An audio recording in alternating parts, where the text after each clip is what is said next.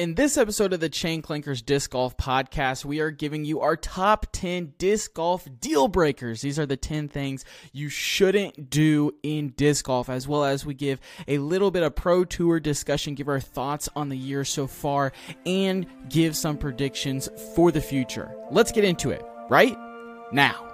Welcome into the Chain Clankers Disc Golf Podcast, presented by Upper Park Disc Golf. And hey, Upper Park Disc Golf is in the business to make the game better for everyone. Since 2011, Upper Park Disc Golf has focused on disc golf bags and accessories with unique styles, innovative designs, and unmatched comfort. They are using cutting edge design techniques and durable outdoor materials with a lifetime guarantee so that you can focus on what really lifetime, matters. Lifetime, lifetime throwing those perfect shots. Disc golf is more than just a game, it is an opportunity to come together to foster relationships, build community, and promote healthy lifestyles. At Upper Park Disc Golf, they strive to embody those values in all that they do, and they truly have some of the best disc golf bags out on the market. The Rebel, the Shift, the Pinch Pro are three of our favorites on this show. We use them, we love them, and you can use and love these bags as well by using promo code CLANKERS10 at checkout. You save 10% off your order and you show support for us. It shows that you listen to this podcast and you help keep the lights on, the bills paid for and it really does help us grow and it tells Upper Park, hey, we're doing a good job and we should continue to work together. So if you're in the market for a new bag or know somebody who's in the market for a new bag, we would highly appreciate you heading over to Upper Park Disc Golf and just give them a check out. If you like, if you like what you're seeing, use our code Clankers10. We would appreciate it. Today's episode is going to be a fun one. We are going to be talking about disc golf deal breakers, 10 things you shouldn't do in disc golf. We're also going to talk a little bit about the Disc Golf Pro Tour. The season has kicked off, and if you're new to disc golf and new to this episode and this podcast, welcome in. We appreciate that you're here, and we want throughout the year to give you some Disc Golf Pro Tour updates. What's going on? That way you can start to follow the tour as well. And we might sprinkle a little bit of fantasy disc golf in there as well as that is ever growing. That is something that we kind of want to explore a little bit more. But let's go ahead. Let's bring in the co-host tonight. T Dog. Trenton, how are we doing tonight? Quentin, I'm doing great. Getting ready to uh, learn some knowledge with my fellow disc golfing pals. So can't wait to get it rolling. How are you doing tonight, Mr. Quentin? I am doing fantastic. And and if you're listening to this podcast right now and you play disc golf and you have friends who play disc golf who don't listen to this podcast, I challenge you share this podcast with them. It will help them learn more about the sport. It'll help them get better. It'll help you and your competition between them. It'll get better because you'll both be getting better at disc golf. And hey, let's be honest. It's more fun when everyone's a little bit better at the game. So we would appreciate that. If everyone just shared this podcast with one friend, think how big the Clanker gang could get. Squad. Right? Everyone would be learning more, and uh, we would definitely appreciate if you guys did that. And if you don't, well, send me a DM saying that I smell bad or something like that, or, or just comment me. in the in the video or the wherever. That's fine too. That's fine too. We'll get it either way. Yeah. Tell us you hate us. Either love us or hate us.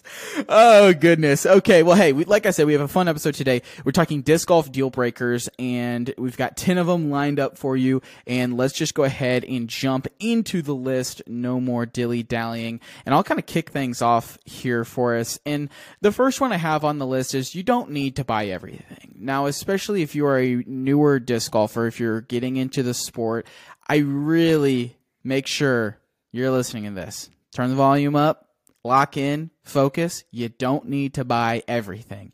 You don't need a hundred discs. You don't need that Zuca cart. You don't need all the things that come with getting really into disc golf at first. Now, there's time, and yes, we, you know, sure, you want to support some players you like, you want to buy, I get it. I do. It's really hard. I and everyone listening to this podcast probably has spent too much money on disc golf at one point or another. But yes. what I'm saying is, you don't need to spend hundreds of dollars on discs that are probably just going to end up on your shelf.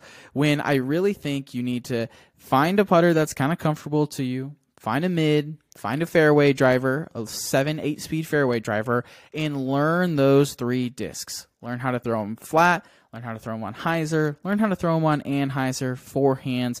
Just understand how to play the game of disc golf and throw a disc pretty well with those discs. Once you do that, and it's like, okay, well, maybe I need a disc that is more stable or understable, or, you know, I just don't like this plastic, or maybe I want another one of these.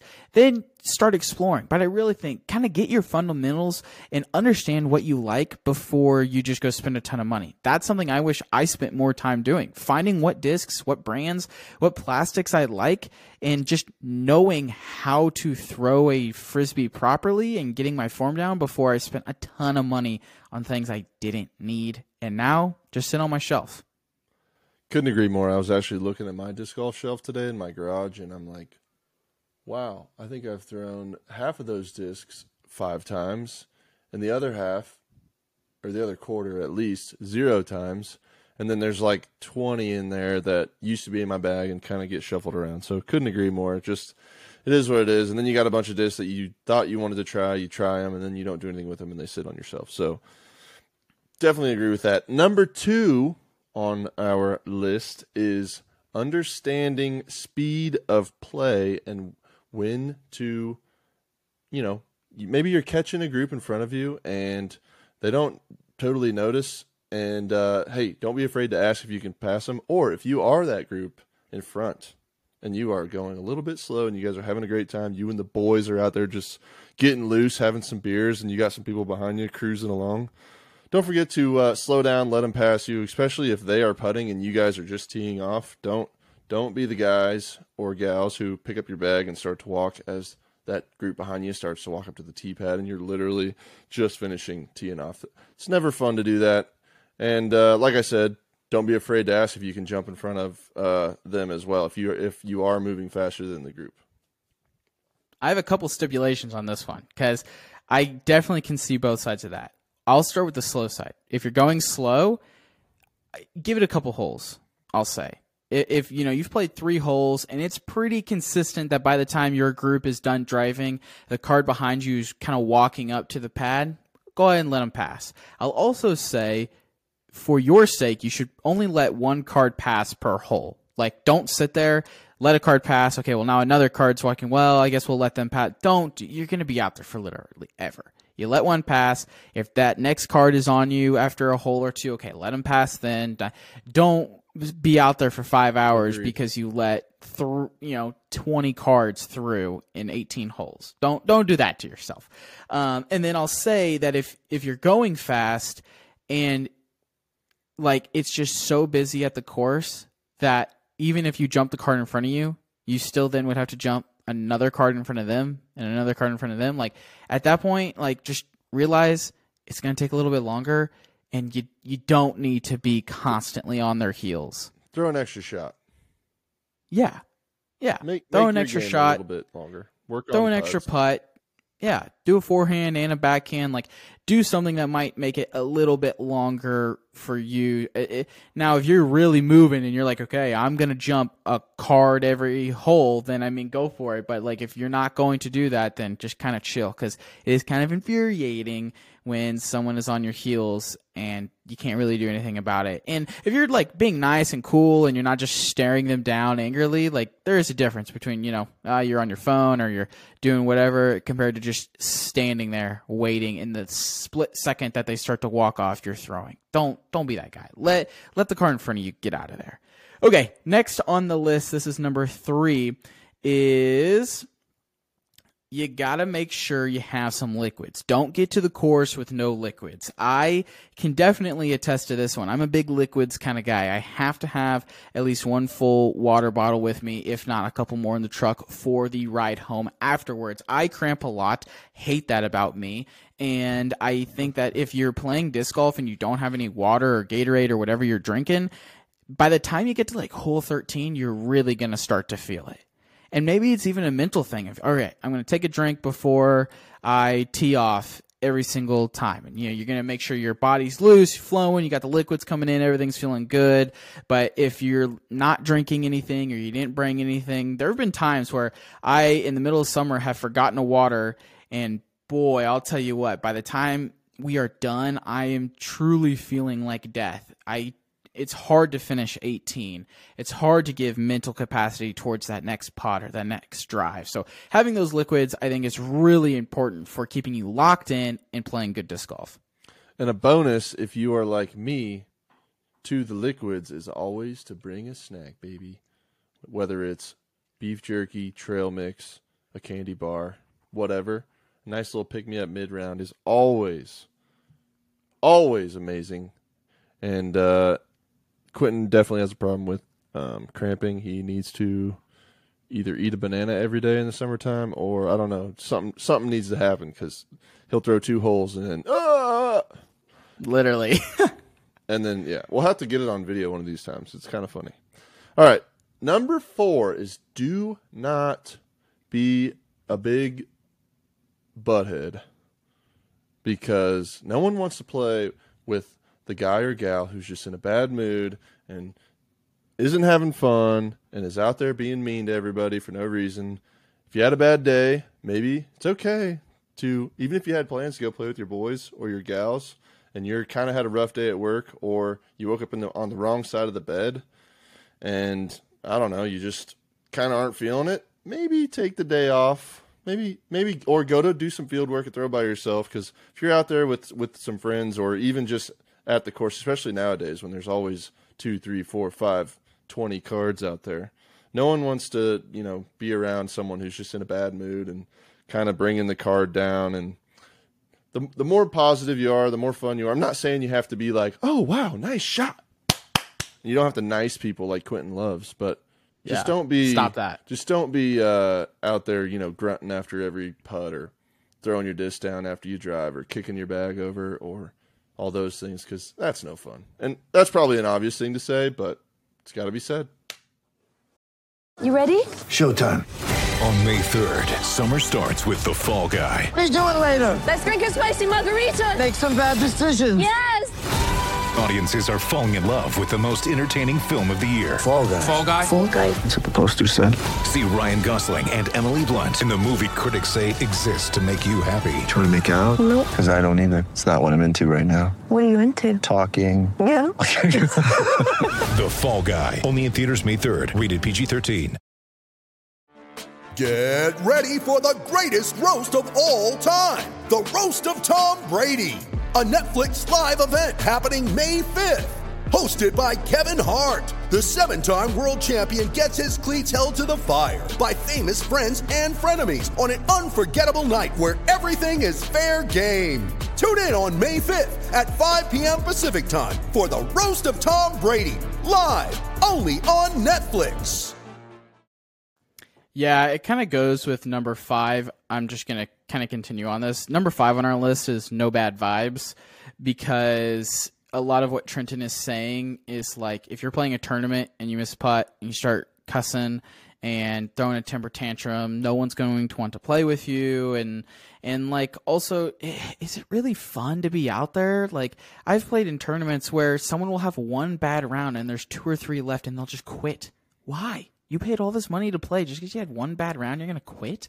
Like, have a little bit of mental fortitude and and like push through. Like, accept a challenge. It sucks. All right, let's let's deal with it and move on. Like, I really think if you can have a good vibe out there, and like Trenton's saying, you don't have to be the guy or gal who is like a wee character saying "nice shot" every single time. Stop that. Let's let's let's in the bad vibes section. let's bring that in. If you every single time somebody's eh, okay, you know what? I'm bringing this up. If this is in the no bad vibe section, if you are somebody who says nice or oh that's looking good, or if you have something to say on every single throw, stop it. Okay? Cut it out. It it's not necessary. It really is not necessary. It it's gonna be okay, I promise. You don't need to do it every single time. I do it sometimes. Like when I bring new players out, like even if it's a bad throw, I'll be like, "Oh yeah, that was good," because I am trying to encourage them. But like, I need to catch myself and be like, "No, that was bad. I shouldn't have said anything." All right, the next one on the list is be respectful of the course. And what I mean by that is is what you bring into the course, make sure you pack out with you. If you are one of those people who's out there having a good time drinking some brews, maybe you're into the legal stuff that's in California, Colorado, Oklahoma, Missouri now, all those Nevada, wherever. If you're going to do that, be respectful of the course. Don't throw your ashes, you know, cuz you don't want to start a fire. Don't throw your beer cans or your liquor bottles or your shooters, because those are popular on hole three, don't throw them in the grass over there for someone who happens to shank a shot to go and find and pick up later for you because you think it's a good idea to slam it and then throw it in the trees. What you take in, bring out with you, and then also one other thing about the the the Mary Jane is is maybe just know your surroundings. If you're if if you do that, no judgment. Know your surroundings though. Like if maybe there's a couple people in your card. Obviously, don't do it on a tournament for sure. But just make sure that people on your card are cool with it because some people might not. You know, you just never know. But uh, It's true. anyhow, that's that's that's what I got to say about that. You might have some real narcs on your card. Yeah. So, but yeah, like I mean, you should be respectful of other people, and like you know, same thing with cigarettes. Like you should ask if it's okay if you're in a group with people, especially strangers. Um, and yeah, I really, really want to harp on this one, guys. A disc golf deal breaker is littering. Stop it. We, as disc golfers, are one of the least intrusive sports in the world, right? It's not like we're cutting forests down to build a basketball facility. You know what I'm saying? Like we use the forests, we use the trees, like we are nature, like we're in nature. Let's not ruin it by putting trash everywhere. Like, come on, seriously? How low do you have to be to throw your trash away outside in litter? And especially if you're somebody or if you see somebody crumple up their beer can and stick it in the hole of the basket, hmm. come on, dude. Bad Come move. on. Come on. Put it in your bag, carry it. If you're unwilling to carry it out, don't carry it in. That's that's a big deal breaker for me. If I'm playing with somebody and and, and they start littering and stuff, I make sure to call them out because that's absolutely ridiculous. And you should call them out also. That's that's not okay. That is a that is a chain clanker approved thing. PSA. PSA. Uh, don't litter. It's really it's really not cool. And I don't want to sound like, you know, we're all in like 5th grade and we're getting like, you know, the the talks of life and stuff, but like it's it's really it really is not cool. We we need to stop that. There shouldn't ever have to be a course cleanup day for trash and litter because we shouldn't be littering and putting trash on the course. Agreed. Just a thought. Just a thought. Um, okay, next one on the list, number seven here. Uh, you don't need to be sponsored. Things you don't, things you like, like remember the episode title, right? You know, disc golf deal breakers. Ten things you shouldn't do. You shouldn't have the goal of I have to be sponsored. Oh, I have to be sponsored. If if, if I'm not sponsored, then I'm not good at disc golf. That is so not the case. Like a lot of amateurs who get sponsors are literally just walking advertisements for companies. It's not profitable for the player. They get a couple discs for free and then they get like a 10%, 25, maybe 30, 40% discount code. Like if you are having to pay for things, you're not like sponsored sponsored. You're like if you're having to pay for it, you're an ambassador, I guess. And maybe that's not even the right word. Like I don't think your goal should be to, oh, if I don't get sponsored, then I'm bad at disc golf. Yes, there are a lot of people who get sponsored. And a lot of those amateurs are awesome for the companies because they get a ton of free advertising or advertising that doesn't cost a lot. And it's just the truth. I'm not trying to be mean, negative, whatever. It's it, it's just the truth. And you also look around and like you'll see the the, the really good players, the the actual pros on the DGPT. Yeah, they they're not paying for things. Does anyone think that that Ricky Wysocki is having to pay dynamic discs for Raptor Eyes? Like, of course not, right? So like I don't think your goal should be to get sponsored. I think a better goal is how can you improve every single day? How can you get better at this shot or this putt or using this disc or you know playing better in your local tournaments those kinds of things i think those are better goals having fun is a better goal than being like if i don't get sponsored it means i'm a bad disc golfer That's not true. Trust me. Yeah, and the only thing I would add to that is uh, the more you work, the better you the better you get, and all those things will naturally just fall into place. And next thing you know, you'll have people calling you. You'll have agents calling you because there are agents now, but I think with everything going on, it's going to become more relevant. And as money continues to grow, it's going to become even more relevant. So you'll have agents start to call you. You'll have sponsors start to call you. And it'll just be great, and you won't even have to really worry about it. You'll just have to pick and choose which one you want to play with if, if that's your goal. So, the next thing that we want to talk about, all of us obviously love the game of disc golf, but here's here's the key: you don't have to force your friends to play because not everyone's into it. If they, if you get them out to play once and they kind of have fun and they're like, yeah, that was cool to drink a couple beers and whatever, don't hound them about it every other week because at first, you know, it's kind of hard, it's kind of frustrating. You're not very good, and there's like something about it. We all talk about like the flight of the disc is kind of what gets us hooked or whatever it might be. Well, some people just it's just not for them, and that's totally fine. So don't try to don't try to just hound your friends with you know this Innova Aviar is the best putter on the market. You have to. I think if you were to just try this putter, I think you would have fun because we've all heard that. We've all probably said it at least once. But you got to know when enough's enough, and don't don't you know it's obviously more fun when you get your buddies out there to play, but don't hound them and don't be be annoying about it. The game's great. We all love it, and um, we want our friends to play, but just don't. Like I said, I'm beating a dead horse, but just don't don't do that.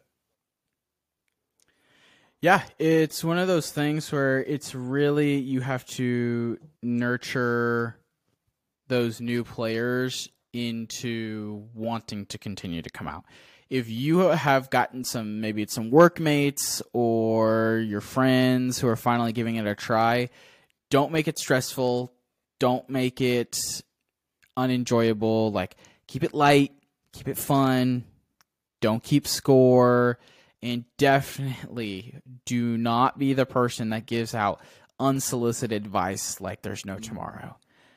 Like, maybe give them some pointers beforehand like hey here's how you throw here's how you putt like here's some basic disc golf 101 but don't like as soon as they throw be like oh you're rounding there guy. You're not you're not doing this. You're not doing that. Like don't don't coach them and hound them the whole time they're not going to want to come back. If they want your advice, if they want to learn how to get better at disc golf, they will ask it. And if you're in a situation like that, I would appreciate and highly recommend that you recommend this podcast. This is one of the best, if not the best, learning destination for disc golf podcasts. If you want to learn how to become a better disc golfer, this is the place to do it. We've got pros who come on. We've got our own experiences. We're just like you. It's not like we're a thousand rated disc golfers and we know all and we can't relate to you. No, we are 900, 950 rated disc golfers. We understand what it's like. We've been 750 rated. We've been 800 rated, 850, 900. You know,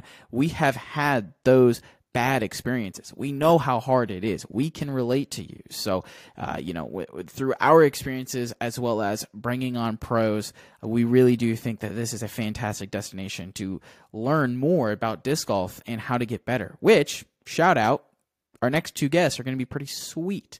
We've got Emerson Keith and Andrew Presnell lined up, and maybe Kona might even come on the show. So hopefully, I'll be there for one of them.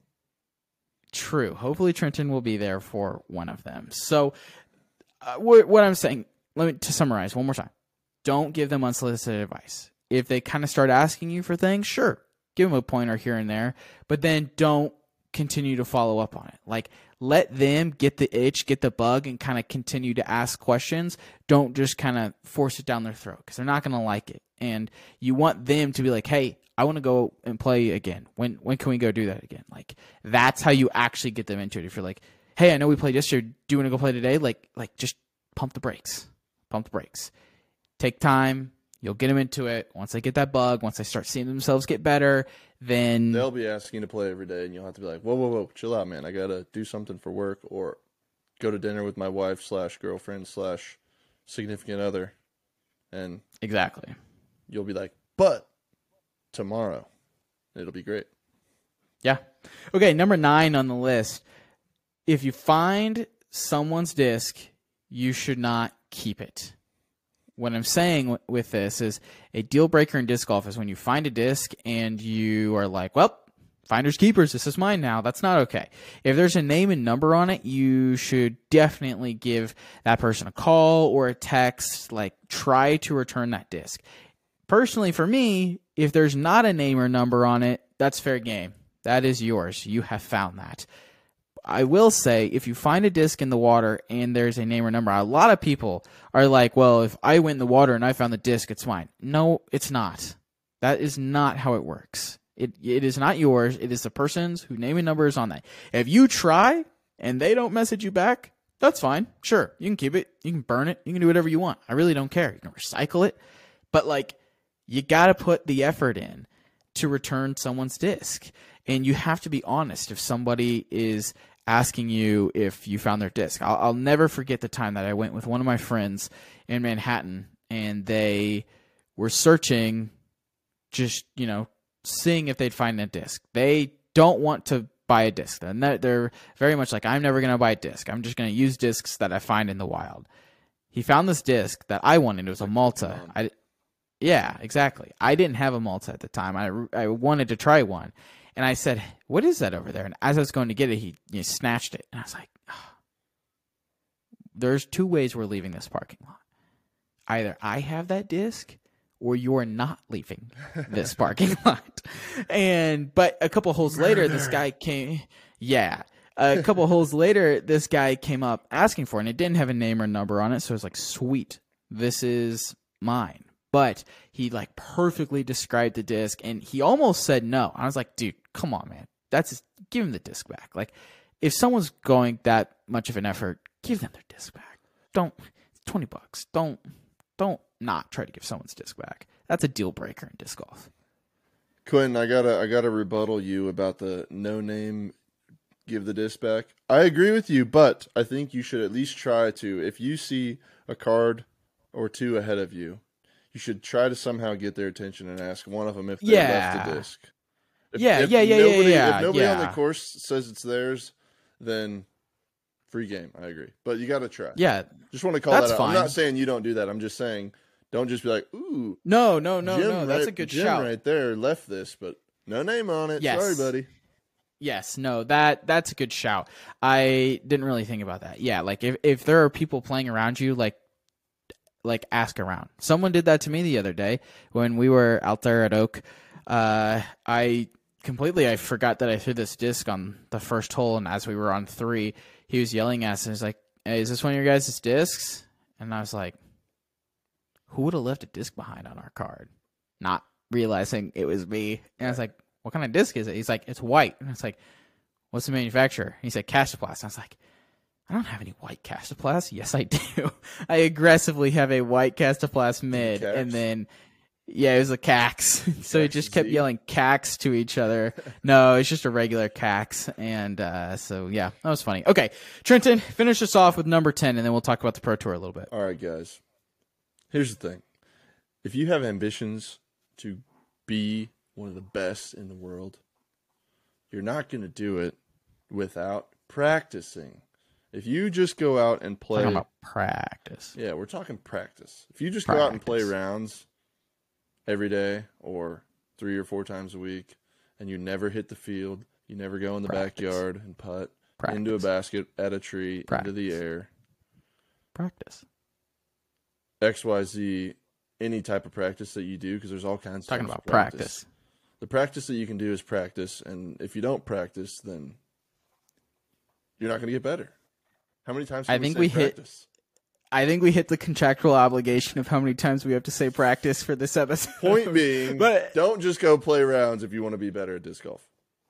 yeah, the number one way to get better at disc golf is by doing it in the field. And subscribing to Chain down. Clankers Disc Golf Podcast. yes, subscribing to the podcast, following us on Instagram, joining the Facebook group, like those kinds of things will help you get better at disc golf quicker. I cannot stress this enough. Playing the course teaches you that course. It teaches you a specific shot on a specific hole for a specific course. It does not teach you how to become a better disc golfer. If you want to become a better disc golfer, you have to do it in the field. You have to film yourself. You have to work on your form that you can then apply with different discs on different courses. So there we go. it. Those are, are our 10 disc golf deal breakers, things you should not be doing. That was good stuff. Let's talk a little bit broadly about the Pro Tour now. So if you're new to disc golf, yes, Spoiler alert. there's a Pro Tour. Spoiler alert. Also, if you're in our Instagram saying no spoilers, you can't spoil live sports. I'm going to make that very clear Facts. right now. You cannot spoil live sports. Get DGN. Post produce is going away in the future. It is only going to go away in the future, but we'll get to all that.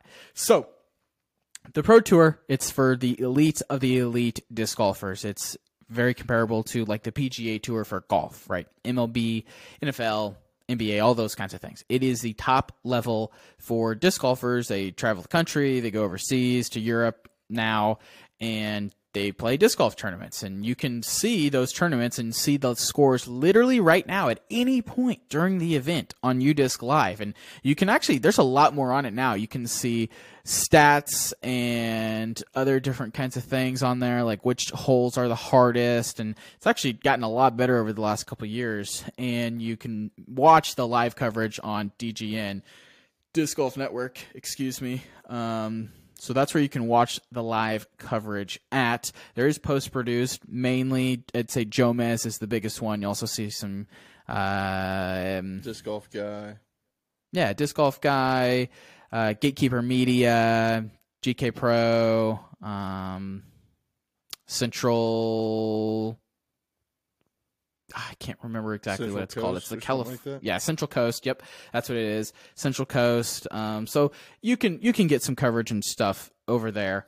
Um, that's where you you'll see a lot of the post produce. And the reason that I said post produce is kind of going away, I really do feel as though in the next like five years we're gonna really move away from post produce and go heavy on the live stuff.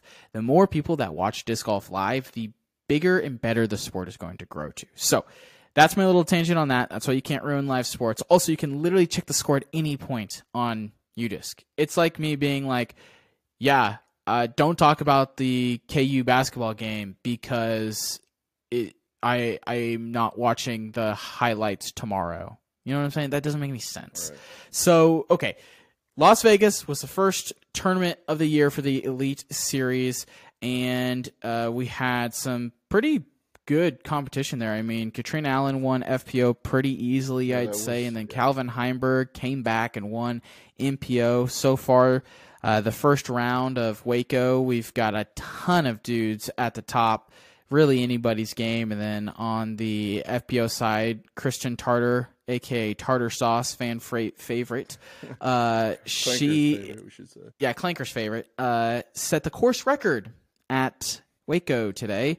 Good for her. We're recording this on Friday night on March 10th, so we don't know who's going to win yet. But I just kind of want to get your thoughts on you know the Pro Tour so far. You know, what from what you've watched, Trenton. What are your thoughts? How are you feeling about this year? Any things you want to talk about with it? All right, so caveat is I have not watched as much live as I would like to, but I've caught a couple rounds of each. Well, a little bit of today's tournament's first round, and then a couple rounds of uh, Las Vegas, and um, I didn't watch any of the Silver Series because I don't know, I just didn't. But anyways, uh, you know what? I think it is great. It kind of sucks that Ricky's not out there yet. Um, Gannon Buhr is a stud. Chris Dickerson is a stud. Anthony Barela is a stud. Go figure. And then um, FPO wise, it was nice to see Paige back out there today. Um, not convinced she's going to do much this year, but that's fine.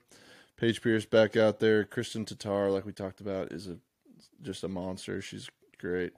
And then um, I don't know. I think, like you said, you can't ruin live sports. So get the DGN network. It's, it's amazing. I mean, it is amazing for live, but it'll just continue to get better. They're doing great things over there, and it's fun to watch. So, but uh, yeah, I mean, I don't know. I don't. I'm I'm looking forward to kind of where the season goes. I guess I don't. It's it's uh it's been fun to watch so far, and I'm I'm very happy that disc golf is back. Absolutely. I, I think the kind of thing that kind of sparked this was we were talking prior to the show, and something we were talking about, kind of debating, is is it better for the elite series events to have more players scoring birdies? Or is it better for less birdies and higher rounds? So let me lay this out. Is it better for rounds to finish down 9 to 13 and you've got 40 people in contention after the first day, second day? Or is it better for the best score after round one to be like down four to six and there's maybe 10 people in contention after the first day?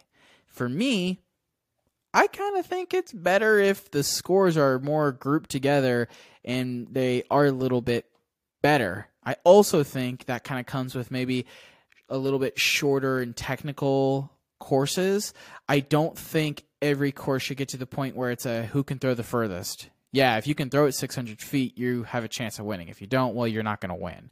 Whereas, think about it like when you have these shorter courses, oh, you kicked a tree on this round and everyone on your card took a birdie and you ended up taking a bogey. Ugh, that, that's tough. That might cost you the event. That might cost you the round, whatever it is. Like, I think that is kind of fun and interesting, and and there's so many more people who can win it. It makes watching that chase card, third card, fourth card so much more interesting, as well as you never there's we're going to see different winners which is good for the sport. And i think it becomes more of a mental putting approaching driving kind of thing instead of it just being a who can throw the furthest. Yeah, I think oh, that's tough because obviously the more people in contention, the better stories, the more people that will want to watch disc golf because it won't only be your Paul McBeth, Ricky Wysocki, and Simon Lizotte. I mean, would, would you call that top three? Maybe Calvin Heimburg up there. I mean, i'd put calvin over simon well, right. Personality wise, for sure, Simon. oh yeah yeah I'm yeah. just saying, like skills, you're probably right, but personality, I'm uh, thinking big picture. Those those are the Yeah. biggest names probably in disc golf at the moment. Like, but if but like you said, if if uh I mean, I don't even know. This is bad. I don't even know how many total events there are, but if there was, you know, the most someone would win an event would be once or twice, and you kind of have not necessarily random people, but more people winning, it would definitely be a lot more entertaining, and we could go with our F1 idea for building a championship type thing with more people winning, in my opinion, as well, point wise. But that's total different tangent. I just I think there is something to be said about every course or I'm sorry, every player shooting 9 to 13 down and there being consistency, but if you're going to have that, those those rounds, those tournaments need will become like you said, will come down to the putting and the consistency over the 3 days. So in my opinion, if it's going to be courses like that, like like Waco, they should be four round tournaments, not three round tournaments because the cream of the crop's going to rise to the top bars based on their consistency and and all of that, not just you know two two and a half hot rounds and they fell apart at the end, but they were enough ahead. They were enough ahead because they crushed. Yeah, two points on that. The first one is is disc golf more boring when the same people win every single week? Is Formula One more boring when Max Verstappen wins every single week? Dis- Kind of. Yeah. I mean, when when Max wins by ten seconds, it is kind of boring because you know what the outcome is going to be. There's no drama. There's no excitement. Whereas you look at disc golf, if we know that Paul and Kristin are going to win every single weekend, or Calvin and Kristin or you know, insert MPO player and Kristin every single weekend, I see what you did there. is it fun to watch? You know what I'm saying? Like, I, I feel like it can get a little stale. It can get kind of boring when there's just a period of dominance of, and there's there's obviously the appealing parts to that as all as well. Just just a thought. Just but the the other part to that is I completely agree with you. If there is a disc golf elite series event, it must be four rounds. Adding on to that, I think it should be a cut after two, and you are near the cash line, but let's take an extra like 15, twenty five percent of the field, maybe that's not in the cash, and they can continue to play in round three, and then the round three cut is the cash line. And so if you're not in the cash after the third round, maybe let's say plus 5%.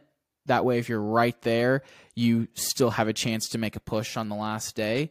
And then there you go. I think it would also help events getting through quicker having the double cut. Um, I, I don't see the point in having players who are clearly not close to the cash going a third day when they're not going to get there. Yeah, I agree with that, and it'll just help, you know, incentivize players too. Because I don't, I don't think, man, I'm bad. Most most rounds, most tournaments don't have cuts, right? Um, if they do, it's after the third round. Well, I think every tournament should have a cut Agreed. because it incentivizes you to play better. Obviously, you don't want to be out there if you're in- in last, anyways. But uh, you got to get you want to play every day and you want to make money, so there should be a cut. But that'll come with with the more money that comes to the sport as well. And then, um, yeah, I don't know. I I'm struggling a little bit because the same person doesn't win every week except for an FPO, and uh, that'll change as more um, female players continue to come to the course and continue to play and continue to get Yep. better. Um, but I think I think I said this the other day. I feel like FPO is kind of in the stage like the Ken Climo era. I mean, this is way too early prediction because Kristin Tattar just won her first world worlds last year. But I almost feel like that's kind of how it is. There's like a there's a giant separation. There's a big skill gap between the true elites in the FPO division and then everybody else. Like Tattar Yeah. is like a step ahead of everybody as far as overall skills and everything. Where like back in the day, Ken Climo obviously was a step ahead of everybody. I think that's just equivalent to looking at the points at the end of the year. Like it's Kristin by a lot, and then Paige, and then big break, Katrina, and then another big break, and then another big break. Like it, it's very evident that there's a big skill gap. I almost want to say we're in the Paul McBeth dominance area because I'll give Paige her time in the sun, Yeah. and I'll say that was the Ken Climo era, era and now we're in the Paul Ricky era. Ah, I like it. With Katrina and Tattar? Katrina, Paige, and Tattar. That's kind of where we are now. Because I mean, let's be honest. Before Kristin really came on, I mean, yes, there were other women who won a lot, but it, it was pa- Paige Pierce was the dominator. Paige was the Ken Climo of the FPO division. Now we've got a couple other heads there. Paul, you know, comparatively to Kristin, Ricky, Katrina or Paige, you know, just kind of that trio, right? And and I do think that Kristin is going to dominate. I, I think we can pencil her in for Worlds. And what would you set her over under on wins this year at? Uh, she's and a not half. going to be out of the top three in any of her events unless she gets hurt. If that was a thing I could gamble on, I would put money on it right now. which is what she did last year, and yet somehow didn't win Player of the Year. And I bet you she wins 75% of the events this year. um, I would take over 75%. She's going to get dubs. I'm gonna see if I can find the schedule real quick. I'm trying to do this on the fly, folks. So please don't yell at me. Trenton, fill the space with the talking. Bro, did you see, or everyone? I just went into one-on-one mode. Did you see the uh the unfortunate putts that I sent you today, Evelina? Um, probably, but at this point, I'm so used to She's it. six putted. She's six putted Today? Yeah, Wow. Uh, And she you send did- that on? she did one of. I'm not trying to laugh. I apologize. This is very rude, but it's disc golf, and we're all fun. Did you send it to me on Instagram? FB Oh, okay. I'll check it out after Louis. this. And uh, I'll check it out right now. dude, she's at five feet. She's at five feet, and she does one of these. Look at me real quick. She goes. Uh, She goes. So, I'm aiming for the at- audio listeners, I'm at. describe. I'm aiming at you, Quentin. To the you're Yep. the basket. Yep. She goes like this. Fling. We've all done it, man. From five what feet? does that? What? do- Come on. What? Do, yeah, I have. Okay, maybe not. Maybe not that bad. So like, but like, why is that? What? Let, let's She's let's gripping, spin dude. this. Let's She's- spin this into how how can we get better at disc golf? She's right? got Just- the yips and she's gripping it like she's she's like frustrated.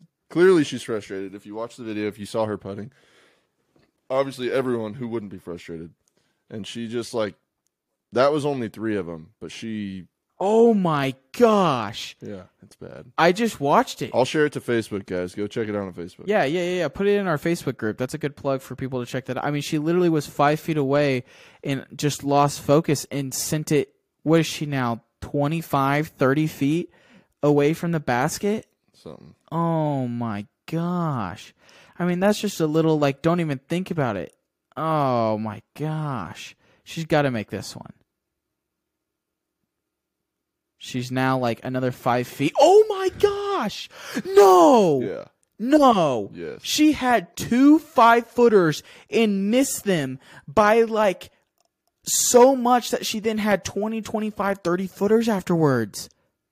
As a disc golfer, how do we solve this?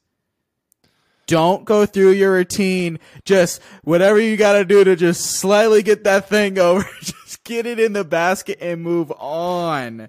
Oh my If- God, if- that's bad. if you have the yips like that, do yourself a favor and like like hold it like you're holding a, a paper plate with some food on it and just Literally. just like lob it underneath the basket so that all you have to do is stand there and just drop it in the basket. Literally. I mean, this is a great example of why practice putting is so important. You can throw She the can throw furthest in the division, right? But if you can't putt, it doesn't matter. You're never going to be in contention. But okay, anyways, um, so I'm looking at the events. So we have one, two, I won't count silver. So one, two, three, four, five, six, uh, seven, eight, nine, ten, eleven, twelve, thirteen, fourteen, fifteen, sixteen, seventeen, eighteen. we'll say. About 18 left. And, you know, Kristin might not be signed up for all of them. Probably not- we she's can't. probably gonna miss like five of them. I bet. Yeah, so I'll set the line at seven and a half wins still. Does she go over or under seven and a half wins this year? Yeah. Does she? I don't know if this has happened. Someone, I mean, Paige has probably done it, but like the Grand Slam, winning all the majors, that would be pretty cool. Do you think that could happen? I I, and the reason we're not even do it- bringing up Sorry. Go ahead. I was gonna say the reason we're not even bringing up MPO is because it's not gonna happen on the MPO side. No way. Too much It, it can only exactly it can only happen with Kristin. No one on the MPO side's winning eight events. I would say MPO that the the leader at the end of the year. I'd set the line at three and a half. Who will have the whoever has the most amount of wins? Do they get four or more? I think Um, yes. I think yes, but that's even that's still tough to me. What about four and a half? Uh, Do they get five? No. I don't think so. That's a lot of wins. It is a lot this is not including silver. It's only majors and elites. So I think that three and a half, four and a half lines pretty good. Agreed. And I Uh, do. but uh, go ahead. No, no, no. I'm gonna switch it. I'm gonna switch a tiny bit. I got something. I was just gonna say we could see Kristin go for the the Grand Slam this year. Agreed. The calendar Grand Slam. Win all the majors, win worlds, win a ton of events. The only thing that can stop her truly is her getting hurt. or someone calling out that her daughter is on the Yeah. Uh, anyways, um, so this is actually a good point as well. So FPO is the most like us amateur folk. So they are the best, in my opinion. This is purely my opinion. Quentin, you can disagree with me if you want. In my opinion, um, watching FPO play is for us 900 or lower rated disc golfers. They are the most like us, so they are fantastic to watch and kind of learn from. And I I am able to watch them more during the day than I am able to watch the evening. Um, the guys just with children and everything. So I love watching FPO, and they are the most relatable to our skill gap. So if you're an amateur and you want to watch some disc golf, um, watch the ladies play. They're they're they're fun to watch. You can learn a ton. And they throw further than us and me for sure, but they are the most similar to us. Like we can do us 900 rated, you know, men, females, whatever, all of us. I don't mean this in a bad way either. I'm just saying they are very relatable and it's great to watch because you can't. Not all of us are going to be able to go out there and do what Ricky's doing, but we can go out there and do. We probably can't do what Christina, the top three, four. Christina, jeez, the top three, four um, FPO players are doing, but everyone else out there, we can kind of match some of their shots, and it's it's just fun to be able to relate to a pro. So Yeah. Okay. Anything else? I I think maybe like early worlds prediction. Let's get out of here. Like I said, stick around. Uh, make sure you're subscribed. Join us over on our Facebook group where we'll talk more about this and other things, and follow us on Instagram. There's tips going out all the time on our Instagram with the reels Monday through Friday. YouTube shorts every day also. So check us out over there. It's all Chain Clingers Disc Golf. Um, and we've got, like I said, two great guests coming on next couple weeks. We've got Emerson Keith, Andrew Presnell lined up, trying to secure Kona. That would be awesome if we can make it happen. Uh, we'll just depend on scheduling. Um, and then, yeah, let's finish it off here on World's prediction FPO, MPO. FPO, Kristin Tattar, MPO. I said it last year or a few months ago. I still am going to go with Simon Lizotte because I want I want him to win it. FPO, Kristin Tattar. No disagreement there. I really want to say Calvin Heimburg, but this is more of a woodsy course. And I don't think Calvin's the best woods player in the world. So I think I have to default to Paul. I think the only thing Paul cares Seven about time. is the world championship. That's it. If he wins one event and that's it, he had a successful year. I think I would agree with that statement about Paul only caring about that because guess what? We've talked about it on here before. That's what everyone seems to care about. It's the only event everyone seems to care about. Worlds and majors. That's the only thing that Paul cares about. So that's why, you know, if you're playing fantasy disc golf right now, Paul McGrath, I really don't think is a great fantasy option because I don't think he's locked into every event. I think He's majors and, and Yep. yeah, He's just he's just using these as tune ups. Be healthy, ready to go, feeling good. Because when it's worlds, it's different MF that's out there. he's making seventy footers just to keep it tied, and then or to no wait seventy footer putt like a seventy what was that like an eighty foot putt, and then he tied it, or did he take the lead on that putt like whole He took the lead on 17 and coughed it up on 18. yeah with a eighty foot putt on seventeen to take the lead. Yeah. It was All right. amazing. That's it for this episode. Love Thank you you guys. For tapping in. Let us know if you kind of like the style. It was a little bit different from maybe what we've done the last couple episodes, especially maybe when it's just been Trenton and I. We, you know, wanted to give you guys some good knowledge at the top, talk a little bit about the Pro Tour at the bottom. So let us know kind of what your thoughts on were on that. How you And feeling you- about things? Go ahead. let us know if you like the Pro Tour talk because we Yeah. enjoy talking about it, but we want to make sure that our people like to hear it. So Agreed. So let us know what you guys are thinking. Let us know what we can do better, how we can better serve your game. If you haven't and you're new and you're still with us, if you could give us a rating and review on Apple Podcasts or Spotify, that would be appreciated. It really lets us know what we need to work on and what you guys kind of like and all of those good things, as well as hit us up on our Patreon, patreon.com backslash chain clinkers. We're giving away four discs every single month. All you have to do is be a supporter over there and you're automatically entered to win, as well as a bunch of other bonus stuff going on over there. So check it out. Patreon.com backslash chain clinkers. That's it. Five We're done. We will see you guys next week. later.